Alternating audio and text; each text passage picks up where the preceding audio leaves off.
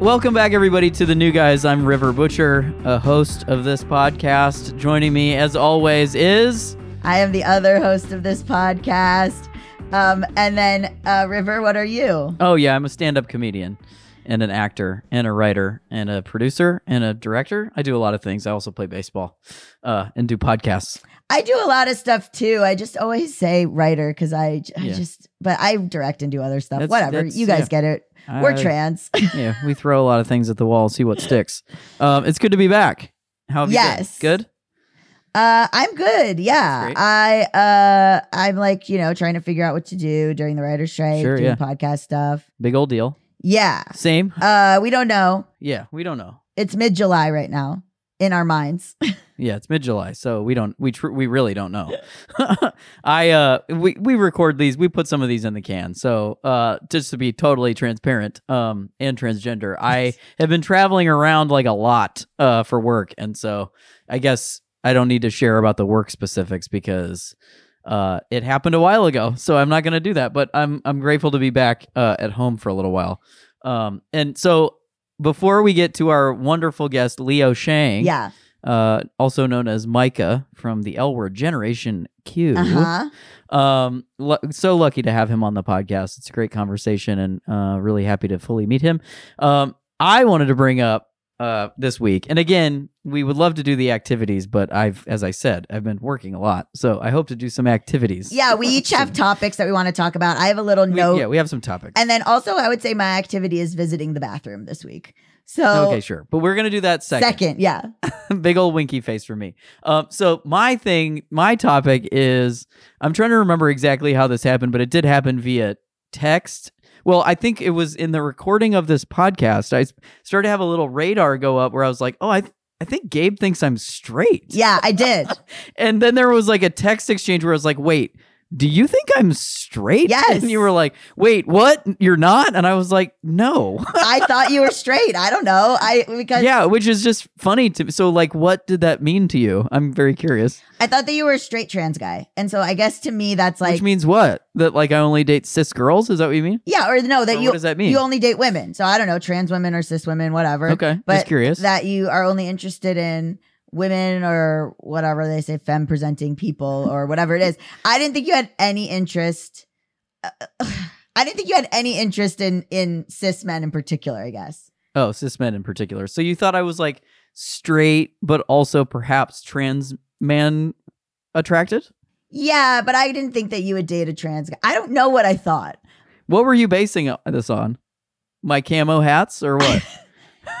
because you're not giving Uh-huh. you're not i'm doing a vague voguing gesture sure. you're yeah. not giving that like i'm like Which is what? i don't know you just seem like a like a like a Well, it's a podcast, so we have to talk it out. um you're not wow i'm really going back to like the 90s you're not super swishy like you're Uh-huh. very like I'm not effeminate, is what you're saying. no I don't you're have- like a guy's guy doing guy stuff Sure, yeah. So it's just funny that that then translates to straight for you. Yeah, I never thought about it. I guess I I guess I I know that people's sexualities fluctuate on testosterone, but I just and I and then I think and I don't know if this is true, but then you have sort of been like, no, I was kind of always by in my head. So it's, It's not. It's not really a. I, I- I not think from testosterone, is what I'm saying. Well, it's not. I think there's some people that take testosterone and then all of a sudden Mhm, mhm, they're like attracted to masculinity, specifically masculinity in cis men. mhm.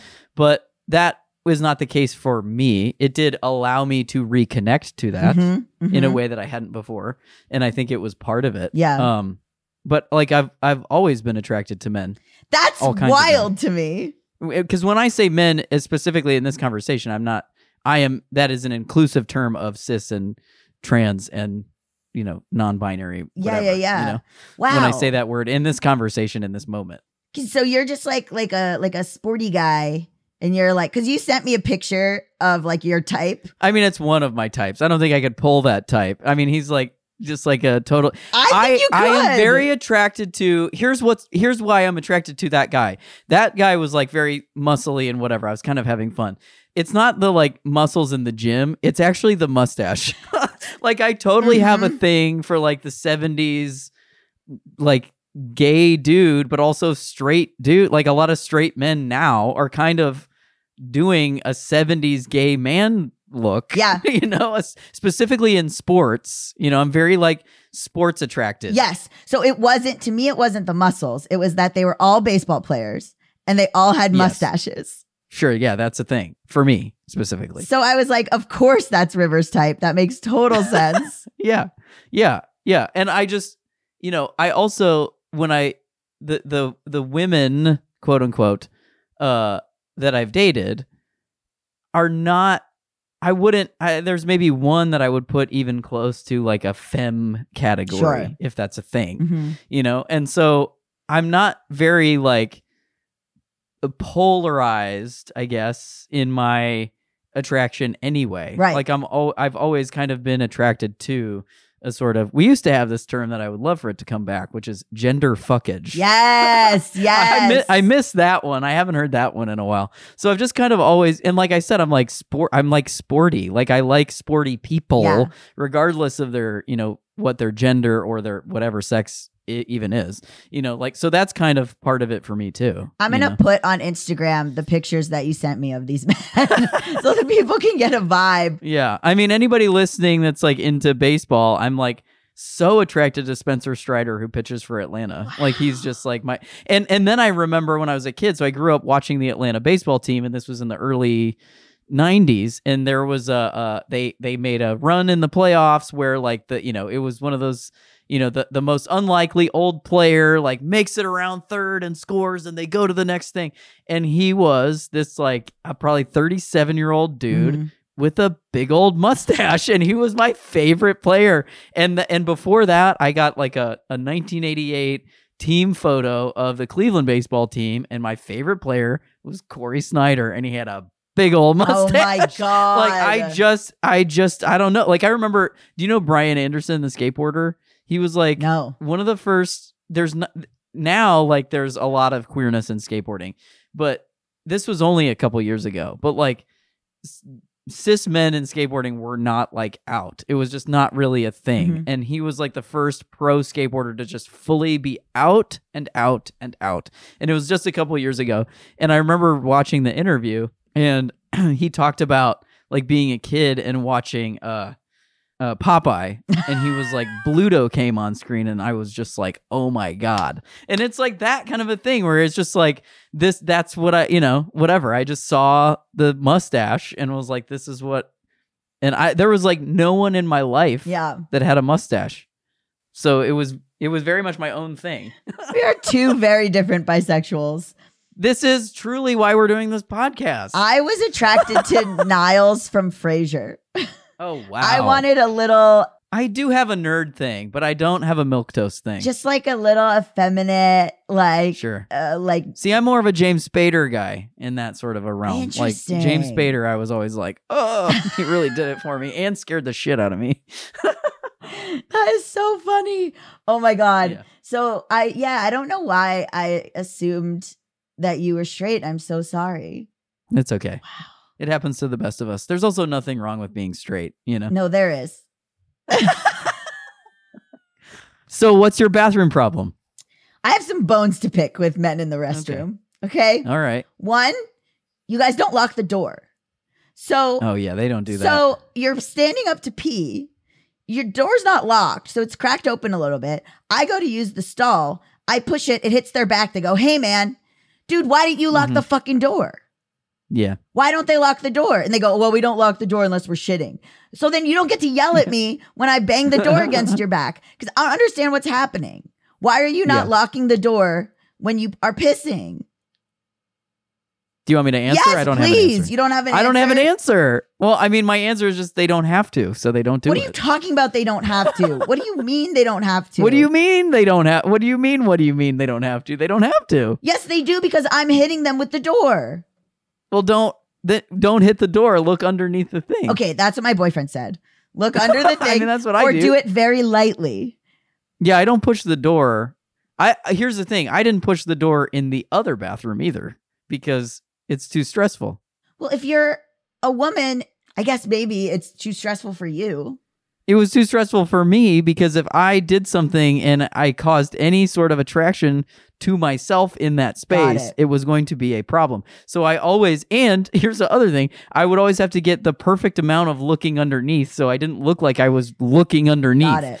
so like I just from from the moment I get into the bathroom, if possible, I look underneath from the beginning. No, I'm just swinging doors though, because if the doors, Well, yeah, don't swing the well, doors. if the door in a women's room, their door is locked. but it's not a women's room. I know. So, but I just didn't think about it, and it never occurred. I know. And I thought that's weird that that one guy didn't lock the door. What a fucking freak! And then now I'm in the men's room all the time. Nobody's locking the door. I'm the well, yeah, they don't they don't lock the door because they don't need privacy.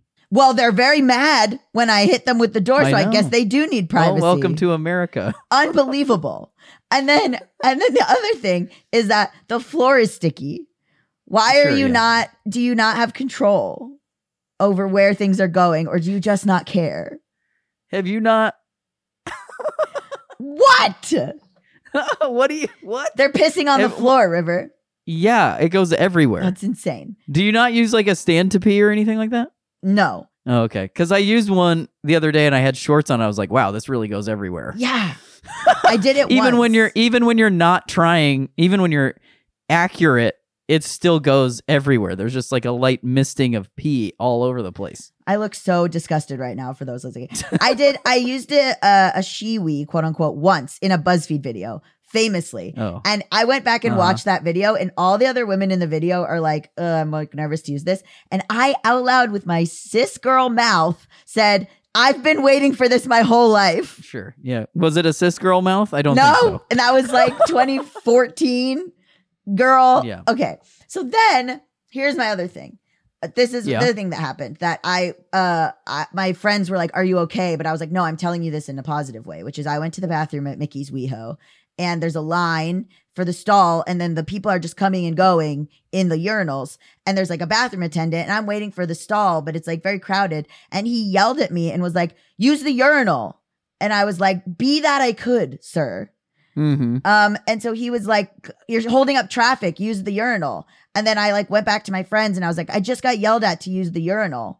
And they were like, Uh-huh. Are you okay? And I was like, No, we sh- we're around a round of shots for everyone. This is a great day Uh-huh. for me. So Yeah. Just saying, if you're a bathroom attendant, you don't know what people need to do. Yeah, you really don't. So that's been my experiences in the men's room. If you are a man and you um and you are thinking, should I lock the door to pee? My answer is yes. Yeah, I mean, I, I'm like, why not just lock the door? It cuts down on a lot of problems. But I'm also just like, they just don't do it because they've never done it. Well, So don't, scream at me. I'm very small.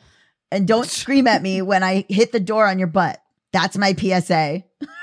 Okay, well, all the all the cis guys who don't lock the door are probably listening to this podcast right now. In airports across America, they have stopped doing. They will start locking the door. Yeah, and I guess if you have a mustache, River's interested in just yeah, hit me up. hit them hit hit him with like a dating profile or like just some words about like, you know, uh, sort of your credentials on the baseball diamond. Diamond? Yeah, you got yeah. it. You got it. Also, just to say, like, I'm also like not dating a cis person now. Right, You know What I exactly. mean? So like, it's not really. There's also that. Right. That's true. well, I forgot to put that in there. We will put that in there. And if you want to Yeah. tell us either of these things, um, you can email us at the new guys podcast at gmail.com. oh yeah, we have an We have an email. email we should start doing like a. uh Maybe we do like a little like an, an advice or ask us or something like that. I don't like to give advice, but I like to share experience with people. So Yeah, ask us that. stuff. give us a give us a ring. Pick up your landline phone and call us at the new guys at gmail.com. No, the new guys podcast. Oh yeah, my bad. The new guys podcast at gmail.com. okay, well, up next we have an interview with Leo Sheng. It's really wonderful. I can't wait for you all to listen to it. So uh, thanks for tuning in. This episode is sponsored by Pansy Aesthetics. Pansy Aesthetics is an LA based, black and queer owned and operated aesthetic studio founded by Leola Lula, aka The Lesthetician. Pansy caters specifically to the LGBTQ communities and allies. All ages, bodies, skin types, genders, or lack thereof, and concerns are welcome. Leola specializes in top surgery and FFS post op scar care, acne management, restorative skincare, chemical peels, hydrofacial, and more. I went to Leola uh, to have my chest scars from my double incision and top surgery soothed, and it was incredible. She did like 30 minutes of creams and rubbing and scar massage. Um, and literally, like the next week I was in Palm Springs with some friends and they were like, How many times did you see the esthetician? And I was like, Just once. And they were like, It looks incredible. The scars faded a little bit, and she's like truly taken care of so many people in the trans community. Uh, you you probably have even heard of her. I also did a regular facial with her on my face, and it was incredible. Pansy is a proud supporter of the New Guys, and all listeners of the New Guys receive a 15% discount. So enter code TKG15 at checkout to get your discount. Hello and welcome to the New Guys, Leo Sheng, Can you tell the audience who you are and what you do? Uh, yeah, my name is Leo Sheng. I use the him pronouns. I am an actor, uh, advocate. I was on uh, the L Word Generation Q for three seasons, and I played Micah Lee. Okay, so I usually let the people tell me who they are because I want to hear what they think they they do. Fair. Yeah, well, yeah, we're we're saying it that way because we this is our take two of our intro Mhm. with the wonderful Leo Sheng, where I laughed a lot in the first one. So and did I. That's to why be Gabe fair. is we saying both that. that. I I just had a great time. I just forgot that that's the way that you do it, and it surprised me, and I laughed. Well, because I feel like like Leo, like what do you, you know, what do you consider yourself like foremost? That is a great question. I mean, like, I, I was tempted to answer your question with like, who who am I? Like, counter it with, That's I don't right. know who I am. No.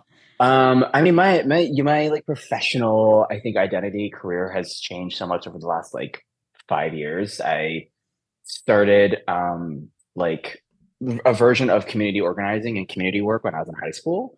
Um, I uh, was working in um, well, it was this youth group in Ann Arbor, Michigan, and we would go to schools and like perform this play that was based on um, survey uh, responses from school students in schools across Michigan, uh, and it was talking about identity and school climate. And so we would go to those schools and perform them. This is a long way to answer your question. Wait, I have so many questions about what you're saying. I know. Would you want to? What do? Is it making sense so far? It does, but what do you Yeah. mean? Like, who's filling out the survey and what are they Yes. saying? So this group in Ann Arbor, uh, there's this there's this group called the Neutral Zone. It's a youth organization, and uh, there are programs that are primarily youth led with like adult advisors. And I was part of a group called Riot Youth, and it was for specifically queer youth um, across Michigan, It's primarily Southeast Michigan, but like we had people from all over Michigan coming.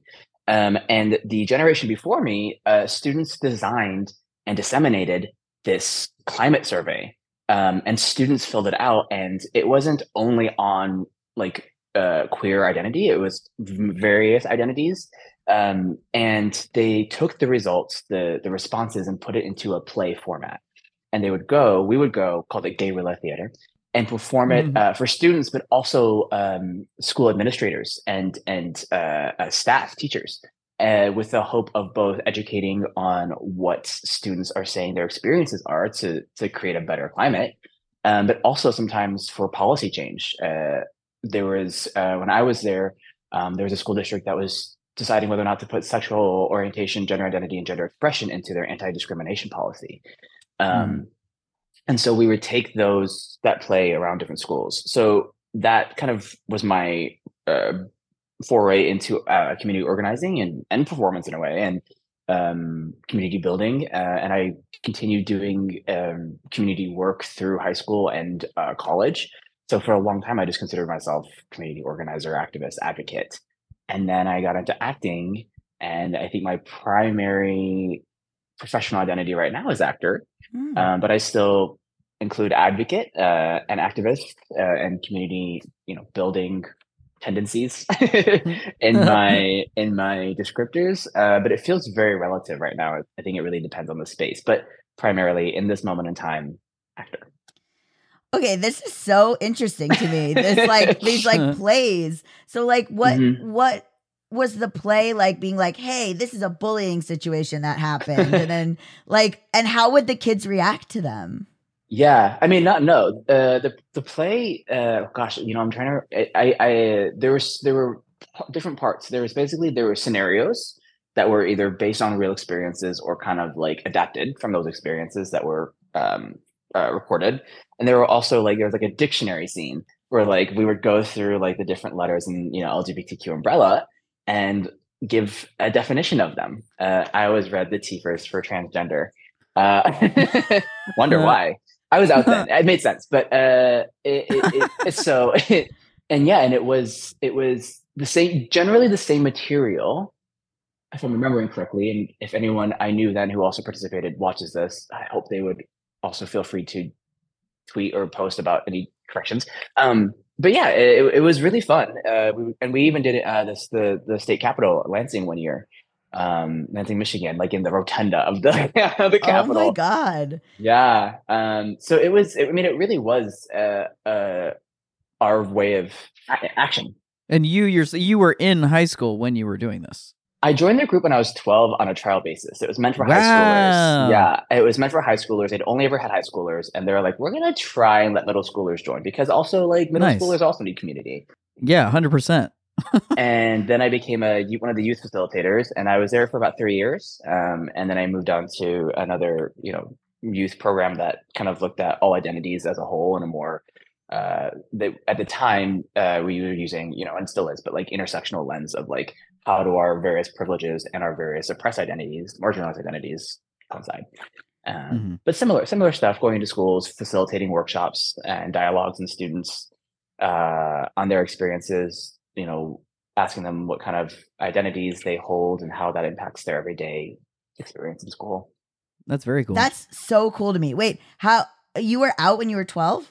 I came out at 12. Yeah, I I um through a very long series of events I realized at 12 I was trans and um it was about a, about a year of like a a solid year of kind of going in and out of the closet around my gender identity, knowing I was definitely queer, not knowing, not using that language at the time.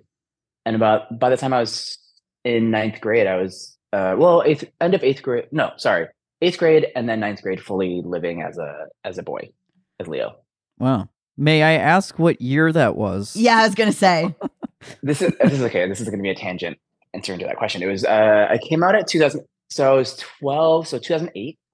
Um, and hey! when I think about, you know, I always, wow. I always, for the longest time, was like, yeah, I mean, I guess I was young, but then I think about like Jazz Jennings, who was like two, or mm-hmm. you know, however old she was, and she realized, and I think like what gets lost in this in the conversations I've had before is it's so quick. I think, oh god, this is such a tangent. No, do it, do it, do it. That's what we want.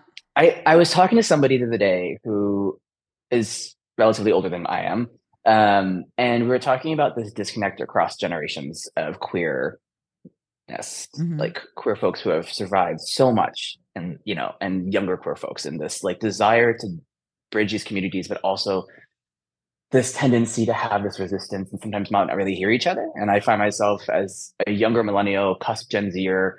I was 12. I look at it like I was 12. I had a lot of uh, I had a level of oh, there was a level of openness in the mainstream conversation that didn't exist yeah. for sure, even just a few years before that. And it was still like I was still out at a time where even if I hadn't lived, you know, 20 years, 30 years, 40 years, not realizing who I was fully, I still very much remember that time politically. Mm-hmm. So like even though I wasn't necessarily in spaces that like was, were rife with transphobia, I remember being adjacent to them and I remember the conversations online. And so it's like I wasn't an adult. I didn't have those lived experiences, but I also like very much remember like the that even though I had more, it's still so relative because like when I look at 12 year olds now, I'm like, that's not like that's different too. Mm-hmm. So right. I I look whenever I think about how old I was and the the time and place, I I kind of grew up and when I came out and it feels so relative to what's just like mm-hmm. what changes and what experience means.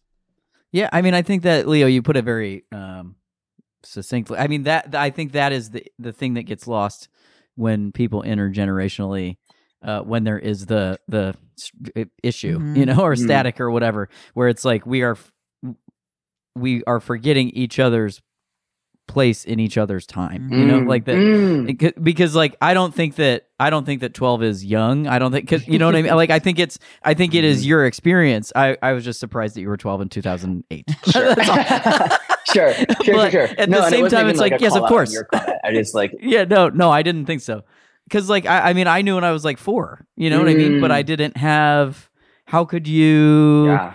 W- the world is not set up e- even as the world continues to be set up like you make a great point which is like Mhm. it continues to be set up but it continues to still be the world so it's Mhm. like every person's experience is different and very dependent upon their place and time in Yeah. a lot of things you know Wow. Yeah. Well, I was 31. Uh so I feel What? like yeah, like I, I I was 31 when I was like I'm trans. And even then Oh, I think you were meant you were 31 in 2008. I was like, no, No, no, no. yeah, Can you imagine my skin? Um, no, I was 31 when I fit like, but even even having like Mhm. the modern or sort of like, oh, there are trans people more in the the zeitgeist or whatever. 2008, I could not even. I don't think I could name a trans person. So like, truly, uh, uh, wild to me, like that you were so young and that you just. I mean, I guess I ask this fucking every episode, but I'm just like, h- how? Like, how did I know? how how and like and like how did how did you just like have the the Mhm. the idea of being like I'll just do this Ooh, you know, that is a great question. And it's, uh, I mean, I, I, I was always a tomboy. I was always a tomboy, you know, again, another relative term. I, I it varies, but I was always Yeah. more leaning to the masculine, athletic. Not that those two are necessarily the same thing, but the things that were considered not as feminine, like the Barbies I had, like was was a swimmer. Like I didn't have like dress me up Barbie kind of thing. i had a bunch of the boys Oh, like my favorite barbie was derek from barbie and the rockers Derek I don't know who. To be honest, I had one Barbie. i know it's i'm very old. But um it's so funny to like think back because i when i was like you know did my parents secretly know? My my grandmother did. One of my i have two moms one of my moms her mom who uh experienced like dementia and alzheimer's so would watch she watched me as a kid and she told my mom i ran like a boy. Um so Yeah. like uh but how did i know? Um i so i was 12 there's a lot of stuff going on in my family at the time and i started going to therapy Mhm. which I've been in for the Mm. last 15 years. Love it. Highly recommend if you can access it. It needs to be more accessible. Um, and at, I was just talking and I was just saying, I remember actually very clearly saying this out loud. Like, at, so this this was very parallel to my experience with like my racial identity is I was adopted. And so one of my moms is white. My other mom is sometimes white perceived, not always. Um, and but growing up, I would forget I wasn't white until I looked in the mirror. Mhm. Mm. Mhm. And there was a point where I was starting to realize that about my gender. I would forget that I was not a girl Mhm. until I looked in the mirror, which again, as we know, Mhm. but this is all very relative to 2008 language not having the same distinction between how someone looks, how someone identifies. sure want to keep that in mind. um, so even though I was wearing like masculine clothing and I, I, I, it was, it was still this kind of disconnect, I think. And I also was living, um, when my mom, I was living uh, like a child of divorce. My mom and her previous partner had split up and I was going back and forth. And my mom was way more like open and letting me experience gender and playing with clothing. The other guardian was not. And so it was a very like, yes and no, you're allowed to do this, you're not allowed to do this kind of thing. So I think that definitely fucked with me for a bit. Mm. Um, there was a point then at 12, the guardian was much had a smaller role in my life. And I was in the therapy session and I remember saying, yeah, I have to remind myself I'm a girl. Like I have to look like it doesn't ha- it happens in the mirror. And she's like, transgender, which I think, and I, I want to say this ca- caveat, she knew. I also think that was a time when we weren't, and I, I want to preface this because if anyone hears this and they're like, oh my God, like the therapist made you trans. No, no, no, no, no. She knew. I think we didn't have at the time mainstream or in in the provider world a better blueprint to how to oh navigate for sure youth coming out. So I I learned about top surgery and T, and I was like, oh my god, yes, this is what I've been waiting for and looking for. It all made sense. You know, we had a session with my mom, and she was like, "Whoa, okay, all right, Mhm. uh huh." Um, and that's so there was there was a there was a period of time where I, I was we were trying, and it just got to be too much, and I I think that um, because we didn't have as much information as we do now, which we could always still have more, Mhm. It just felt very scary and very overwhelming. And so I sort of went back in and I was like, okay, okay, I'll just live like really butch, like, like lesbian life. Like, yeah, yeah, yeah, yeah. Cool, cool, cool. Hmm. Can do that. I couldn't because I w- I wasn't a lesbian. I was like, I like, I don't like this, these people as this person. Yeah. Right Say more about that. Say more about that. I was like, eh, lesbian doesn't work because I'm like, okay, at the time, also very attracted to girls, and I was like, but I don't feel like a girl attracted to girls. Right. right. Like that doesn't that word doesn't make sense for me.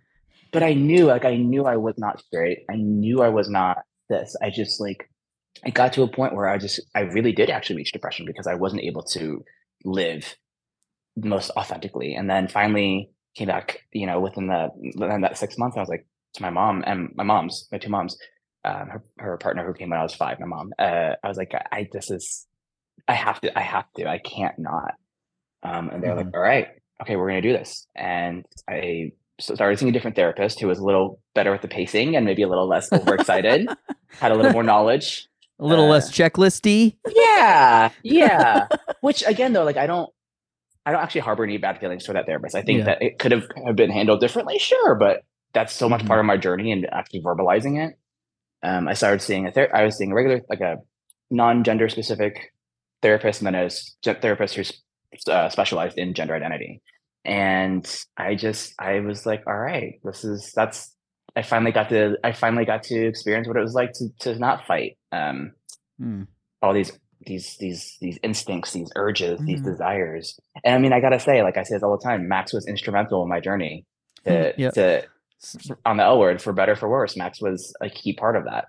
Well, yeah, I feel like there's so many so many things I want to Yeah. talk about in there, but because you brought up the Max part of that, like what what was your experience like of that, you know? And then Yeah. and then please please uh tell us what it was like to then get to be on screen with that character and then also Mhm. Daniel is a is a good good good good friend of mine. Literally one of the sweetest people I've ever met. I, I mean, yes, just like an angel among us, you know. So like, I, I would love to hear because I, I, I also eh, have a similar experience with Max, and like it. Mm, I think because I was older, because Mm-hmm. I was perhaps privy to even more of the transphobia that that character was sort of a crescendo of, if that makes sense mm, that there was a mhm. point where I was like, I cannot, I cannot inter, I can't, ex- I can't like be around this anymore. you know, like I didn't even. Re- it was like a subconscious thing where I was just kind of like, okay, you Mhm. know.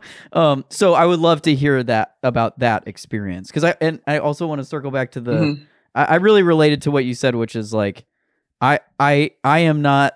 I'm not straight, but I am Mhm. attracted to you. I am not Mhm. attracted to you as a woman. You are Mhm. as a woman, but not me as a woman. Mhm. We'll come back to that. okay. We'll come back okay. to it. So, so so the bullet point: Max, then lesbian. Okay. Cool, Yeah. cool, cool. That's right. Yep. Max, then lesbian. uh so yeah, i mean okay so my i first stumbled across the l word at around the time i was maybe within a couple months of coming out um and that guardian having a, a less of a role in my life i was on youtube and i genuinely cannot tell you how i came across the l word i have no freaking Uh-huh. idea i i just knew immediately i should not have been watching it which is again because what is what is considered appropriate but i was like oh my gosh. Um and then one of the that was back when YouTube had only allowed you to upload things for like a minute and a half or two before, you know, you, oh wow. now they have full episodes of things, 30, 40 minute, hour long. thing. Anyway. Um, so you were watching the L word in minute increments. Same. I used to have to download it off of LimeWire. Queer as folk. Queer as folk. I was downloading Queer as folk off of LimeWire. Are you Oh. kidding me? Oh my God. I think I watched Queer as Folk on YouTube or some other copyright infringement place. You Oh know? yeah. Totally. Um, yes. We do what we can. Yeah. Uh, so I I don't remember where in my cycle of L word Max came in, but I distinctly remember the scene of him sitting this woman down he's dating in a restaurant and telling her he's trans, and she gets up, she says, "You're disgusting," and she leaves. And I don't. The wild thing is, I didn't know I was trans then, so I'm not watching Mhm. this relating to it. I'm just like, oh, that's so sad, and it never really seeped into my mind that like, oh, that's the life I would lead. Like, it was more just like watching kind of very, very, very distant from it, un, un, uh, uh, not you know, not relating to it at all. Going, oh, that's so sad. Again, not connecting. Like, oh, if that's the life I lead, that's what's going to happen. Um, which I Mhm. know though, for many people, was like, oh shit, can't do Mhm. that now. Yeah. Uh, but I, I think it was around. It was actually so that would have been 2008, 2009. So last season when Max got pregnant too. Um, and I think again, those were just what I was seeing in clips on YouTube. Um, and I think that is what I later referred to or had reference to when I did come out, but still not making that connection of there. Therefore, I should be afraid to be trans. Interesting. Thank God. I know That happened I- to a I- lot of other probably one of people. the like only three people who ever felt that way. Right. um, If that. The older I got, the more I realized, wow, they really did max thirty. Like they really Mhm. and then and then the older i'm still getting and my understanding of how this industry works and how it, which is very much to like just scratching the surface like i've only been acting for pandemic not included maybe three years Mhm. four years Yeah. hmm on primarily the L word, and it's a it's not your typical set, and it's not how most sets are in terms of the uh, inclusion and intentional hiring process. That having grown up with two moms and being in various spaces, I can't say that those were all the spaces. Like it, it was mirroring the spaces I grew up in. Like I can't say that like oh yeah all. I mean, and I would never say like all the lesbians I grew up with were also like this. In fact, many of them were not like the L word. Totally. in Michigan, Midwest. Yeah. I still have yet to meet that many lesbians that are like the the first go round of Mhm. the thing. Mhm. I stay away if I see them. Oh my god. Well, yeah. Like you will not. I I'm suspicious. I see them. I saw a s- a, a parade a float in the parade, and it was like it had a name where I was like, mm, I'm gonna look this up, and I I'm not feeling. I don't want to say the name, but it was like a name where. Do you know what I mean? In your heart, as a trans Mhm, guy, mhm, you mhm. see it and you go, yeah, you're oh like, no. oh. I don't know what the spark is, but I see it and I go, they do not like me. There's a very strong likelihood. Yeah. Yeah. Uh, so I don't know. I, I feel like this is okay to answer your question about coming to work with Daniel. I didn't shit myself, but I could have because Yeah. Yeah, it sure. was one of the most special moments. And there's a line in there that I we so I don't even know where to begin. Where to begin.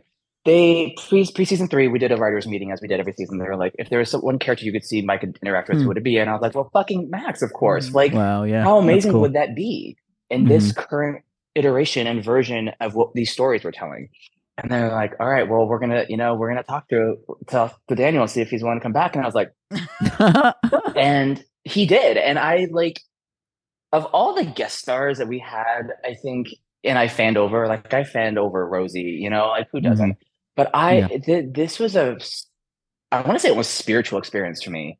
And having M. Weinstein direct it as well, yes. there was a day where we all met together to kind of just go over and see like what does this feel like what are these words mean is there anything we want to kind of tweak and it was one of the most special experiences of filming in those three years and i think that um it couldn't have happened without m and it couldn't have happened without daniel like none, neither of these Mhm. things could have happened without each other Mhm. Um, and Nova, I need to give Nova a massive, massive shout out. Nova Cypress Black wrote, co-wrote that episode. Um, they were a staff writer on our season, and um, to have this much trans masculine, like non-binary input in this episode, I don't know if I'll ever be any, as part of anything as special or significant, um, personally or professionally. Well, that's a strong statement, but I really don't know. I know. I think Yeah, Max yeah. talking to Micah was a cultural reset for a lot of us. yes, Mhm. yes. I I mean, we wanted it just there were so many things we wanted to do. And there was a line in there also about like I kind of just tossed in like there was originally it was like Micah, you know, looks like with tears in his eyes. I'm like, I can give you a shot, but I'll, I'll tell you right now, being on T for as long as I've been on T, I don't know how easy that's going to be. I don't know how to access that on command. It's not just being an actor; it's like a it is a biochemical difference in that way sure. for yeah. me Yeah. and so we threw that in there like you know it's a little harder to cry now but like this is this that line of this is special and like it for me i don't know how how daniel i don't want to speak for daniel for me it felt like he wasn't speaking to me as micah he was speaking to me as leo and that's how i took it Mhm. and so it was just it was i probably could cry I think about it now it was just one of the most I, it's, I'm actually due for my shot. um, it was one of the most incredible transformative experiences of my life. That's incredible. And I don't think I can speak highly enough about it.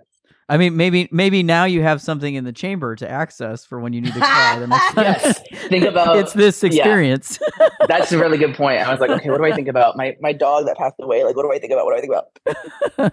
it was just, I think, yeah, and I think uh, a side note to that is part of my personal journey through advocacy in in this industry is I see things a little less black and white. I do think like when we call for for better representation, I don't think the calls for that are wrong. I think that the problem is a lack of transparency and communication between audience members and industry professionals about how it's some in some ways it is easy. And in some ways there are these hurdles that like these bureaucratic hurdles that like I can I could, you know, I could go and pitch this thing. Sure, I could pitch it, but like is anyone gonna actually Mhm. fund it? Is anyone going to want to take Right. that chance? And so there's a, I think, a huge disconnect um, around what it means to ask for better representation. And I do think, I don't think that I feel necessarily like there was an excuse for the way that Max was presented. I also am like, when I hear about that writer's room, like they, this is what they had access to. This is what they knew. Right. They were writing what they knew. Um, and that's changed. So Yeah. that's what I'll say about that. Yeah. Well, I've said before that what was life changing for me was the sex scene between Alan Cumming and Daniel. And that was sort of that was sort of a big big moment for me personally.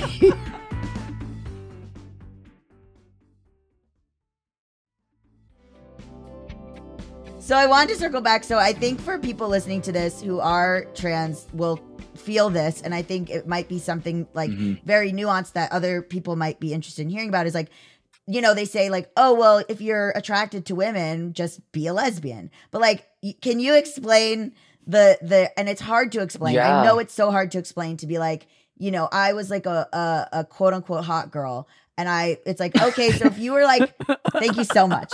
So like, if you're a hot girl, it's like, why would you? I was not. yeah, yeah, yeah.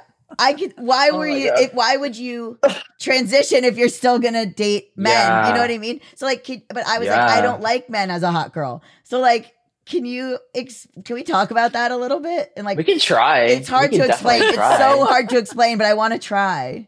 I, I also think too it's it just to offer this Yeah. as as part of the mix of the conversation of talking about it is that well is that you know I think people uh it, it's interesting because it's it says you know talking about being trans is not inherently talking about my sexuality Exactly.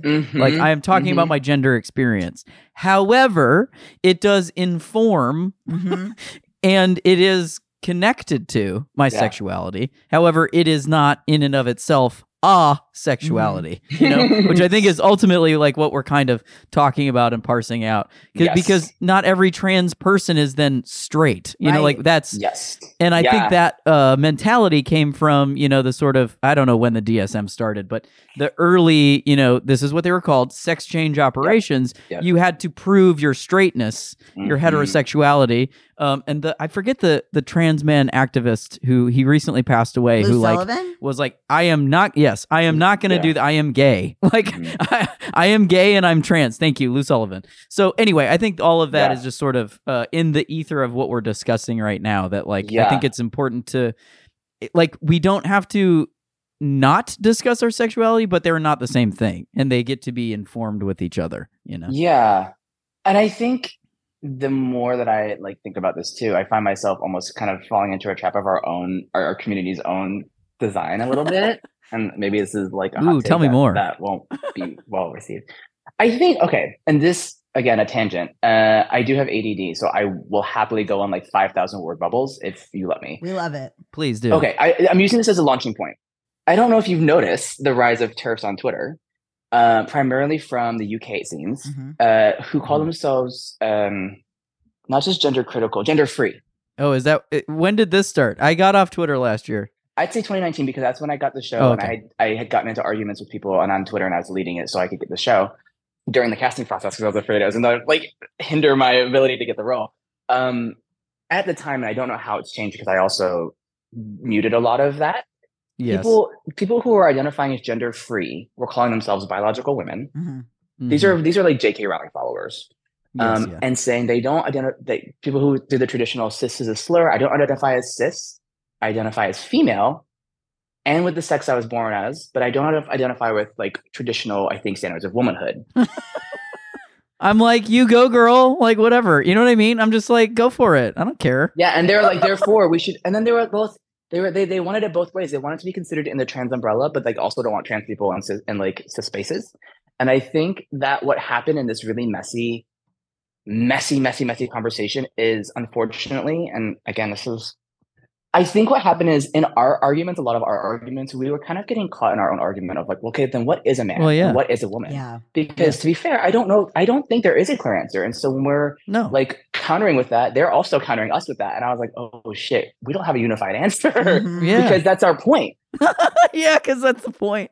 And and I think that I don't know again where that conversation is now. I don't engage in that because it's just unnecessary stress and it's not my job to like mitigate that. Yeah, and it's it's also you know it's it's playing on their field. You know, for me, I, I just have stopped debating things. Mhm. I do not engage in debate on things that are not debatable to me. Correct. So they can say whatever they want, and I know that it's not good, but I can't stop them from that. Right. And as as much as I engage with that, I am val- validating it Right. by engaging Mm. directly with it. Mhm.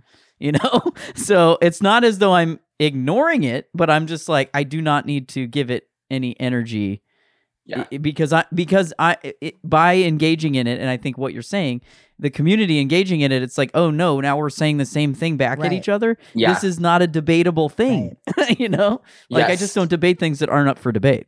exactly. Like why Period. why not So- you know protect your energy, protect your peace, Yeah. protect, Yes. like invest in the things that will bring you joy and growth and like health. Um I say I say that preemptively to say or that, that um prelogue, prologue. I say that as a prologue to uh it was before something Latin. Um I said as a prologue to what I think this conversation is around like not like knowing who I'm attracted to, but also knowing who I'm attracted to as also brings the question the, the, at the end of the day, the question is what is a man and what is a woman? And I think Mhm. like what does it mean to feel like a man? What does it mean to feel like a woman? What does it mean to feel like neither? Um, and I think the important thing is, is it, it's okay to not actually have a clear definition because then by defining it, we're still like continuing the cycle. Like Mhm. it's Yes. like identify with these things that I've been told are masculine and therefore manly, but I also don't believe that those are the traits of men. Mhm. Um, and so all I knew was I didn't identify with the way I was told and taught womanhood existed, and I also knew that my body didn't align with that. So it was, a, it was actually like a lot of things. But I Mhm. do think that at the end of the day, the bigger question is, and the the question that can scare cis people is, what is gender? Mhm. yeah, what does it mean to be a man outside of like you know testosterone and like these biochemical like biological you know differences but like we none of us can def- i mean we can all have our own definitions but there is no one set definition and i think that's both great and and and what scares them Yeah. A hundred percent. I also think often about now. This is kind of circling back. It's it's the circling back of things. Like mm-hmm. I I remember growing up and being raised by a mom who was like feminist in the way that she talked a lot about double standards. Like it didn't really go Mm. very much further than that. Um, and like God, you know, bless her heart, because it could have been different. But um, sure so I, I remember hearing a lot about you know like you know how for a long time the word man meant people. It meant everybody. It didn't mean men. Yeah. Yes. Mhm. Now, obviously, I know that that is goes short, calls is short, but if the intention was that was the word that meant everybody, Mm. and we didn't have the word woman, the word woman was invented, it became the other, then therefore now we have an other. I say that all to say, well, the first one was invented also. Yes. So they're all words and they're all to describe people. Yeah. You know, Mhm. people. Each one, all of them is to describe people. And so that's where I try to stay at and like re- I, I don't know if this is making Yeah. sense, but I try to stay in a in a way more open space of like when I see the word man, what it, I read it as a more expansive version. And when Mhm. I see the word woman, I read it as a more expansive version and also go, is this othering? You know what I mean? It's like it is in, of, in and of itself othering that it's like, well, this was the essential word and now we made up another one for Mhm. this other thing, you know?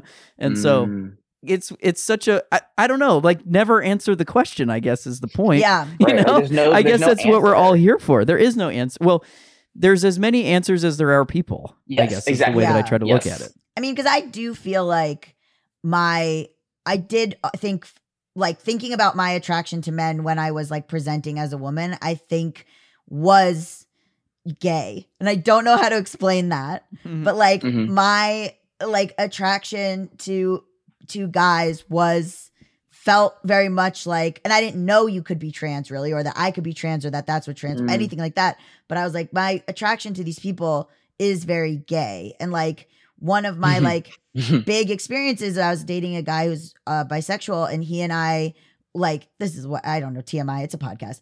We went to like a sex party and I felt like oh I felt like because of the freeness that like I perceived gay men to have in in their sexuality I was like it felt like a male experience to me in a weird way even though I was Mm. there as Mhm. a woman because I was like Sure.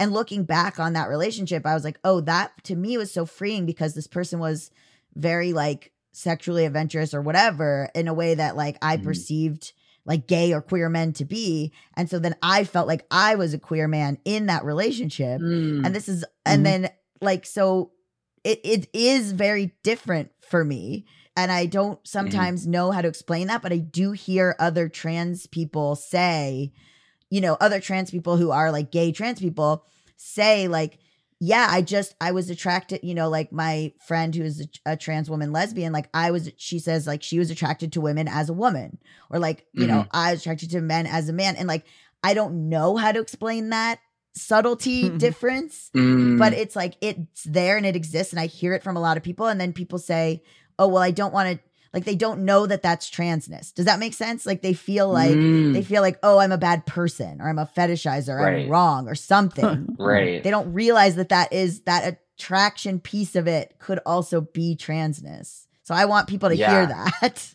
Yes, Yeah. yeah.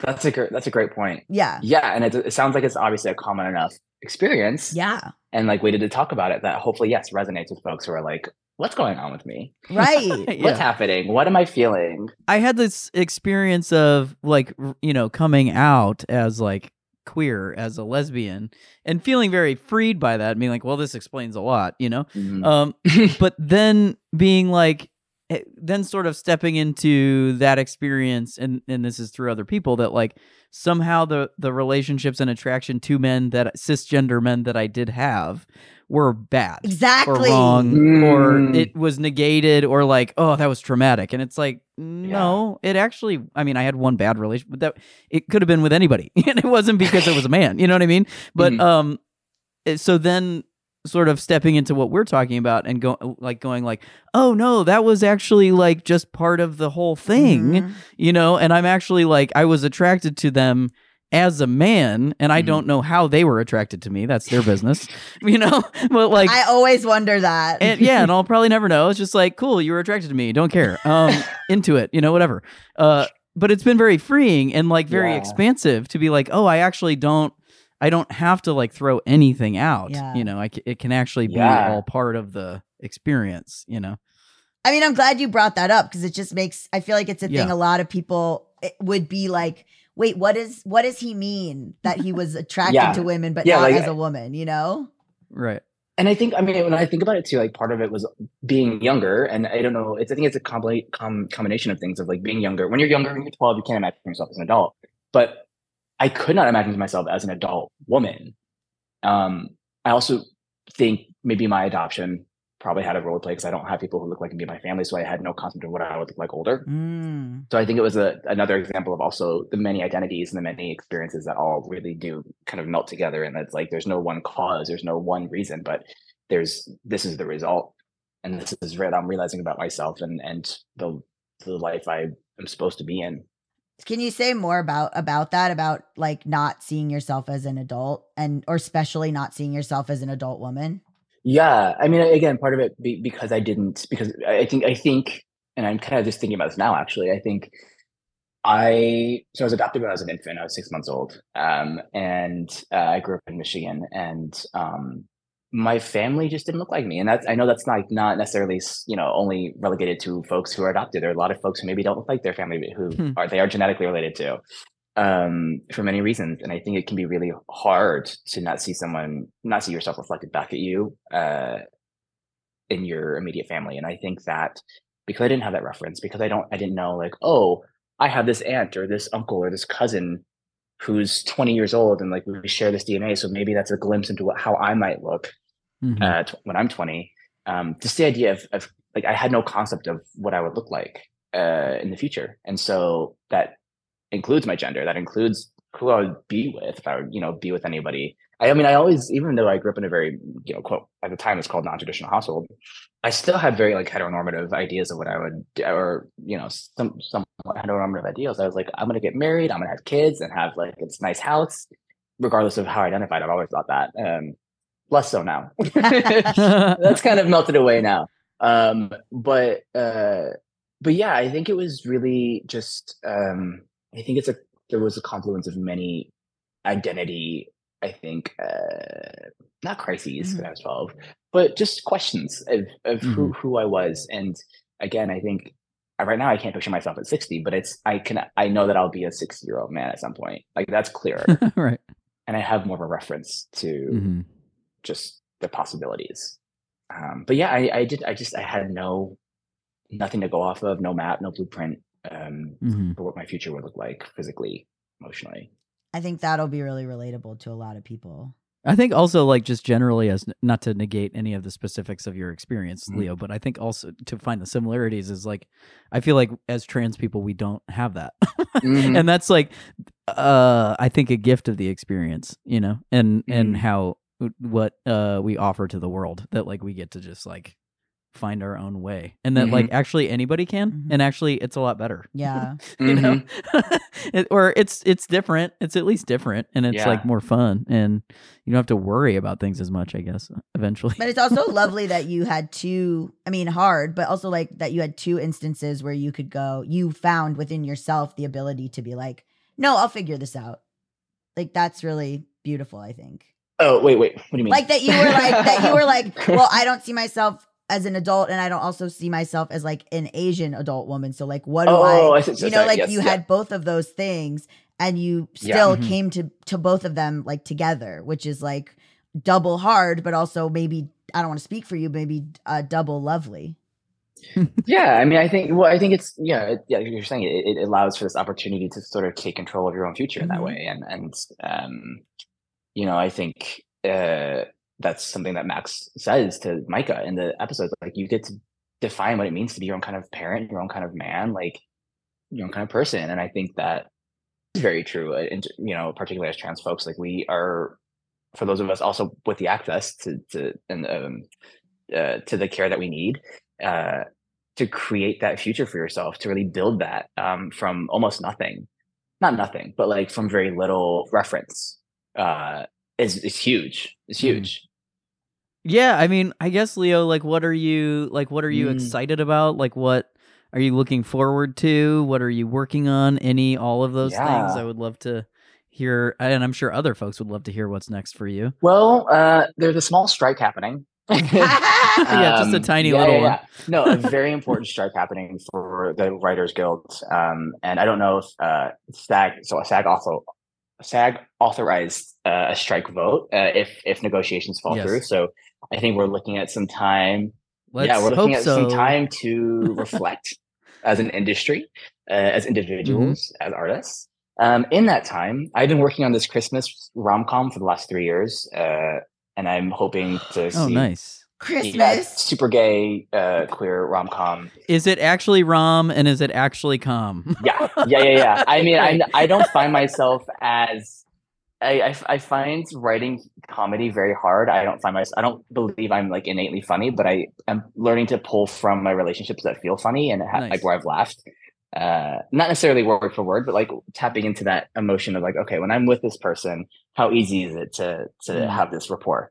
Um, and I'm currently working on. I've been spending the last like few, few well i started i started last year but the last few weeks in particular just like hunkering down on this pilot um this like treat this treatment this Mm. outline um that again i have no idea what will happen you know no one we're all everything's shut down and and no, we're all kind of on a reset but um uh, it, it, this one would focus more on uh my experience like loosely based on my experiences as like a queer trans adoptee Cool. would love to see that I've been I've been like right I you know yesterday I spent hours just writing with to the this is us score uh, on repeat just like on Oh, Spotify wow. it's an hour long so I just played it like I don't know three Wow. oh my times god. uh, and I've been writing Oh that and I'm like oh my god I'm already like I'm trying I was texting my friends that who are also in the industry I'm like when you're writing, how do you like not to get too carried away? Like, oh my god, I want this person to play this person, and then you like get caught up in how this actor would play the role instead of just like the role itself, the character itself.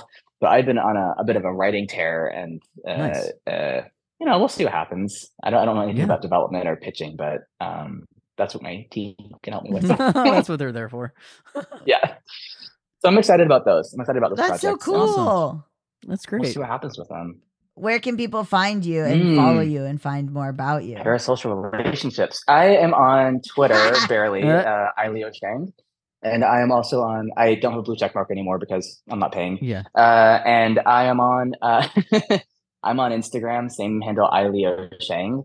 Uh, I post like once a month now. It's so stressful. I stories are like, I find stories even more stressful somehow. Yeah. Um, I've really transitioned from like the tech guy to like, Whoa. you know, the, what do you call them? The, the senior millennials? Is that what they're, Luddite. geriatric millennials? Is what they're calling them? yeah. That's me. I'm a geriatric millennial. That keeps coming up on this show. Yeah, you're turning into a Luddite. It's great. That's what that's ke- okay. Well, I'm, I'll be on TikTok for everybody. Please do. Thank you. Someone has to do it. Somebody's got to do it. Ah! Leo, it's Yeah. been great talking to you. Great to finally meet you. This was super fun. Thanks so much for having me on. Thanks for listening. You can email us at the new guys podcast at gmail.com. You can also follow us on Instagram at the new guys pod. This podcast is edited and produced by Logan Castrodali, music by Atlas Bishop, and art by Maya Scarpa. Thank you.